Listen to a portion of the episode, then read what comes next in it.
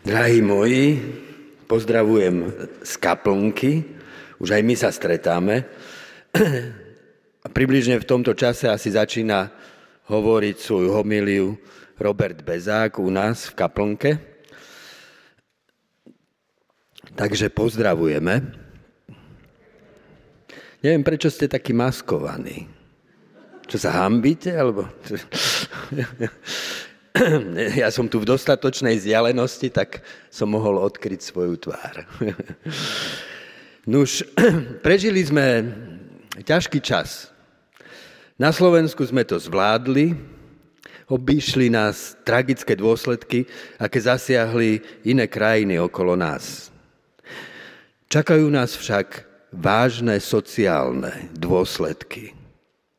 Už to počúvame. Koľko firiem skrachuje, koľko ľudia prídu o prácu.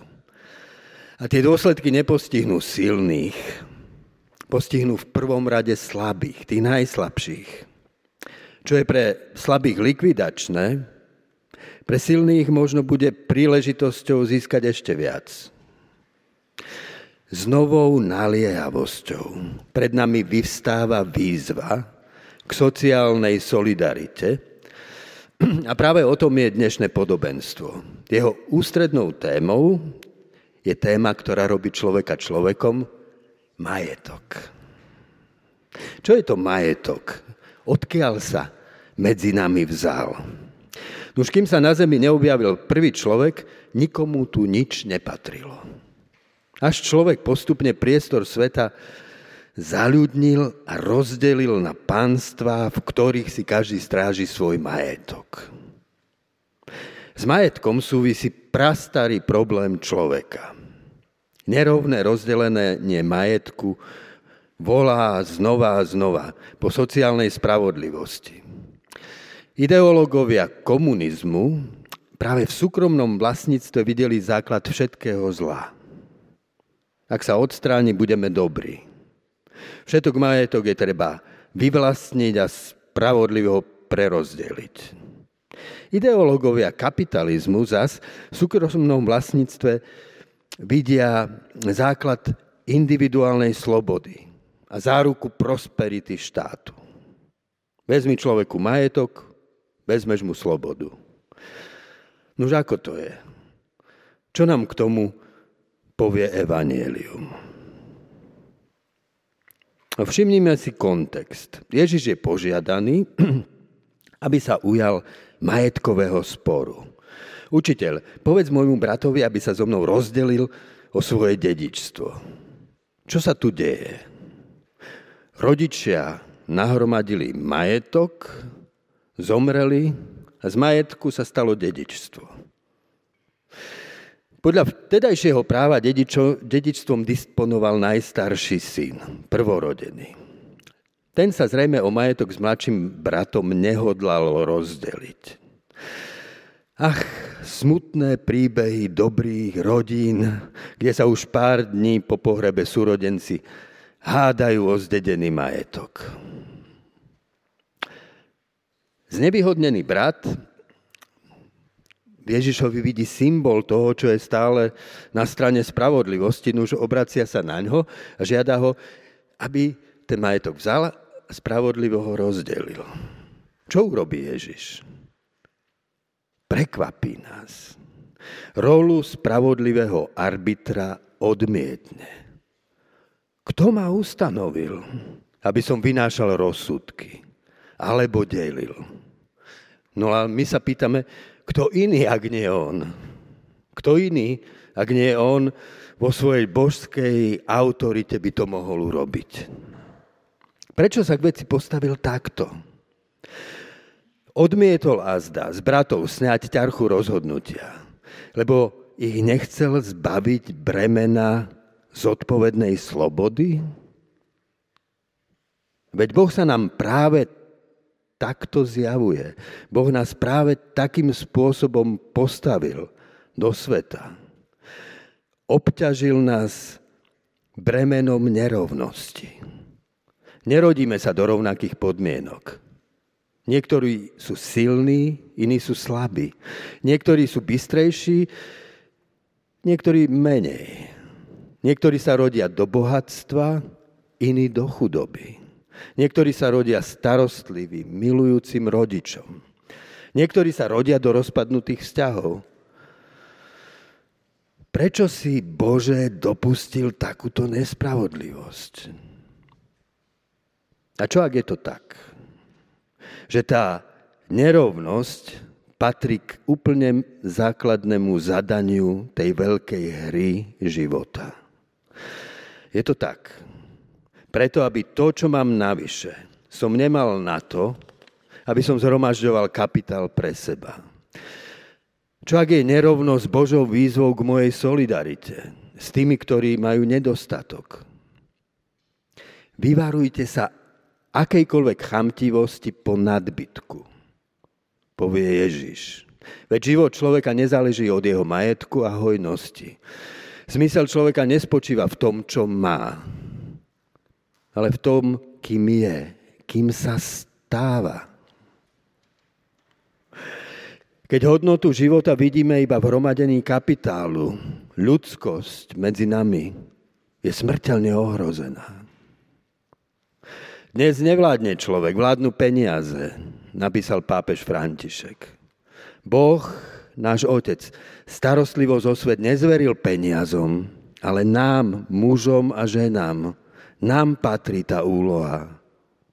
Namiesto toho sú však ženy a muži obetovaní modlám zisku a konzumu. Nuž, Ježiš odmietne sňať s bratov bremeno rozhodnutia. Namiesto toho im rozpovie príbeh o boháčovi, čo ešte viac zbohatol. Realistický príbeh.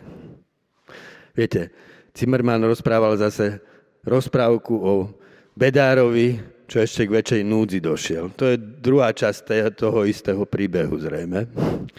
O boháčovi, ktorý zbohatol. Istému boháčovi prinieslo pole nesmiernú úrodu. Farmár obdarovaný hojnou úrodou je postavený pred otázku nadbytku. Ako odpovie? Je to bystrý chlapec. Zrúcam staré stodoly, nastaviam väčšie. Vec má vyriešenú. Nazdáva sa, že budúcnosť má celkom v rukách.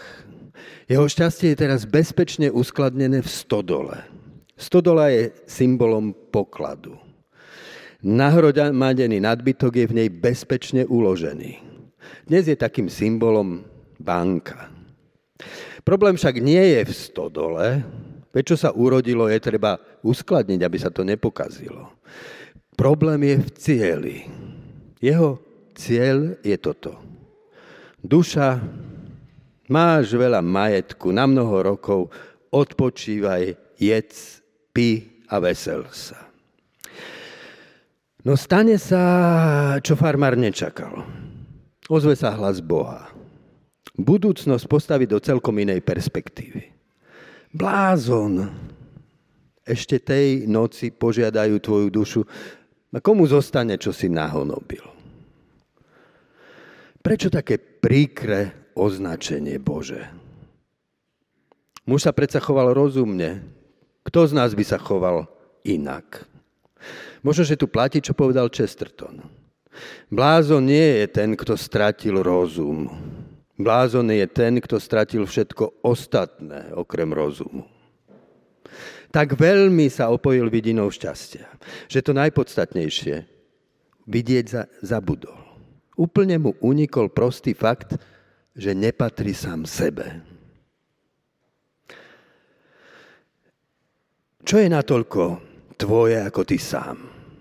A čo je tak málo tvoje ako ty sám? Napísal Jozef Ratzinger.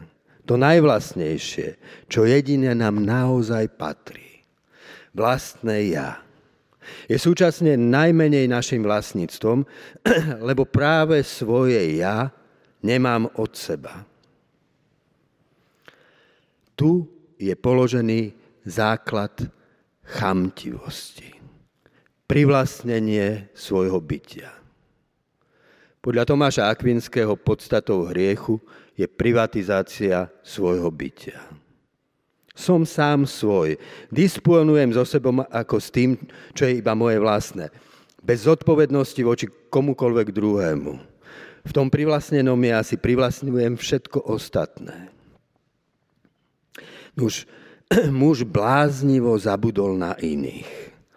Jeho svet je prázdny. V jeho úvahe nevystupuje nikto iný, iba on sám. Nezahrnul do nej ani vlastnú rodinu. Predpokladajme, že vo chvíli, keď si hovoril odpočíva, jedz, pí a vesel sa, myslel i na svoje najedené deti a veseliacu sa manželku. A čo robotníci? Nemohli mať i oni podiel na jeho radosti? Rozumný hospodár však nebude znižovať zisk neefektívnym zvyšovaním nákladov na pracovnú silu. A čo chorí, síroty a vdovy, fyzicky či mentálne znevýhodnení, tí, ktorí sú odkázaní na pomoc zdravších a úspešných. Farmár sa mýlil, bláznivo sa mýlil. Na svete nie je sám. Neexistuje budúcnosť, v ktorej by som tu bol len sám pre seba. Vždy budem obklopený ľuďmi. Bez nich by som tu predsa ani nebol. A pomýlil sa i v cieli života. Odpočívaj, jedz, pí a vesel sa. Tak náš šťastlivec vidí dobrý život. Zabezpeč sa, odstraň stres z neistoty, naplň svoj čas pôžitkom, odstráň nudu kvalitnou zábavou a budeš šťastný. Jeho omyl nie je v prvom rade morálny. Je existenciálny. Muž nevie nič o prázdnote človeka, ktorý hoci má všetko, sám nie je k ničomu. Nevie o biede zbytočnej existencie. Tej žiadna pochúťka nie je dostatočne láhodná. Žiadna zábava dostatočne veselá. A žiadne dráždenie ju dostatočne nevzruší. Mýli sa i v domienke, že život môže byť zabezpečený. Ach, tá ľahkovernosť úspešných. Už som za vodou. Ježiš rozpráva príbeh tak, aby sa práve tu odkryl základ všetkých omylov. Povedané slovami Apokalipsy. Hovoríš, zbohatol som, som bohatý, nepotrebujem nikoho. A nevieš, že si biedný, úbohý, chudobný, slepý a nahý. Len čo muž rozvrhne svoj projekt, budúcnosť sa mu zjaví ako ortieľ. Ešte tej noci požiadajú o tvoj život a komu zostane, čo si nahonobil. Prichádza noc. V tej noci tvoje srdce dotlčie, dých umlkne, rozum vyhasne a telo vychladne.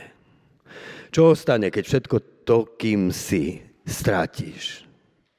Niet tu nikde sípky, stodoly, banky či poistovne, ktorá by ti zaručila nasledujúci okamih života.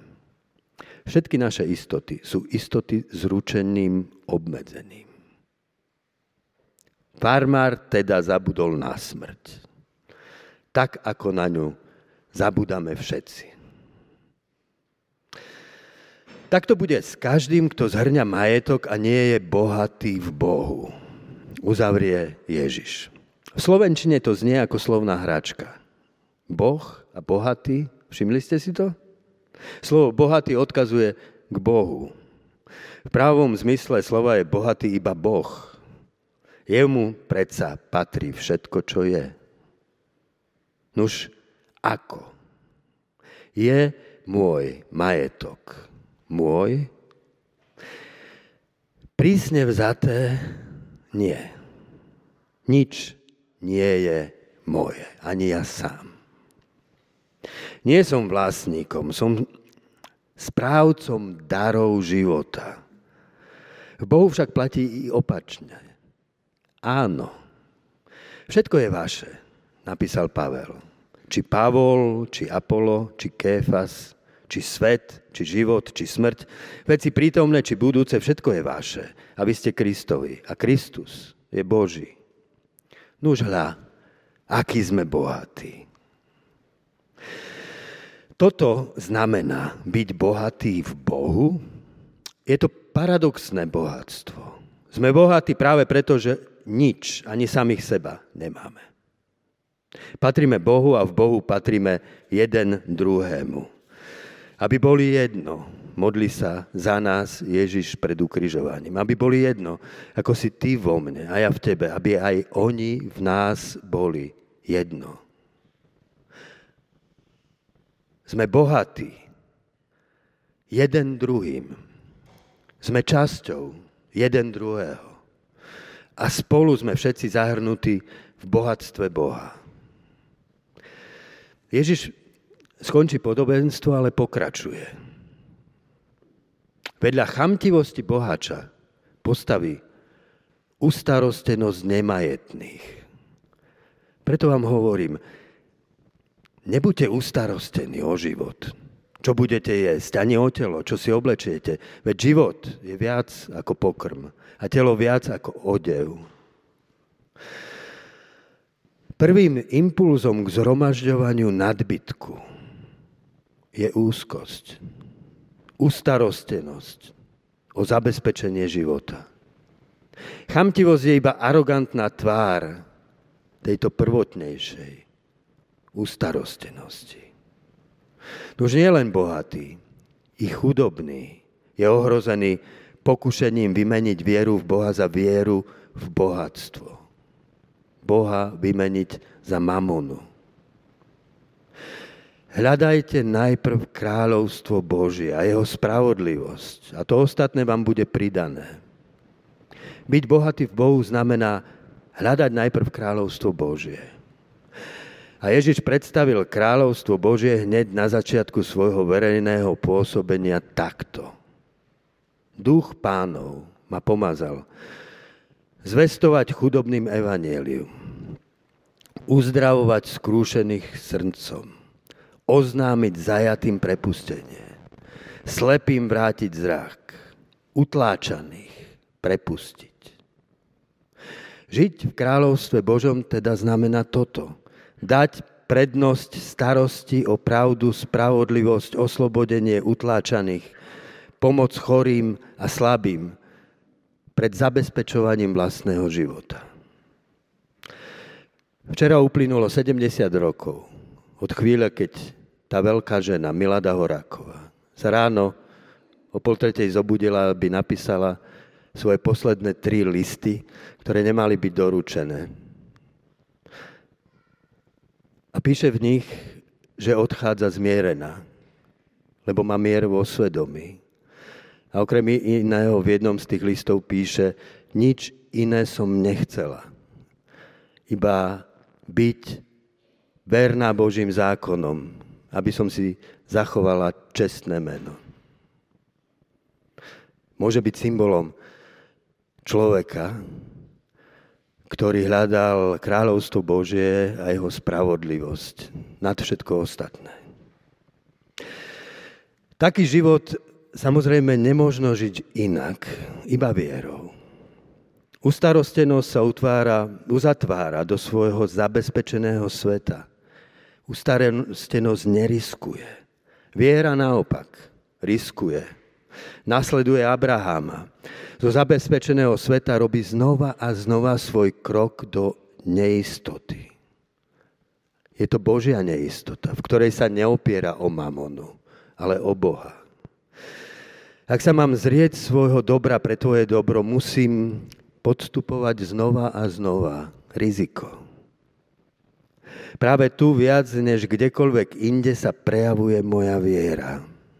Verný Božej láske žijem pre dobro druhých, lebo dôverujem, že o to moje sa bude starať Boh. Nuž, všetci smerujeme k noci, v ktorej hlas tmy za vesmírom zavolá meno mojej duše. Požiada ma, aby som vrátil, čo som dostal, samého seba. Ten hlas môže znieť ako hrozba. Veď ten, kto si svoj život privlastnil a zhromažďoval ako svoj vlastný poklad, v tú noc stratí všetko. Ten, kto svoj život prijímal a dával vo veľkej výmene, V tom hlase poznáva hlas lásky, od ktorej všetko dostal a ktorej všetko vracia. Jeden vstúpi do prázdnoty smrti, druhý do naplnenia večnosti.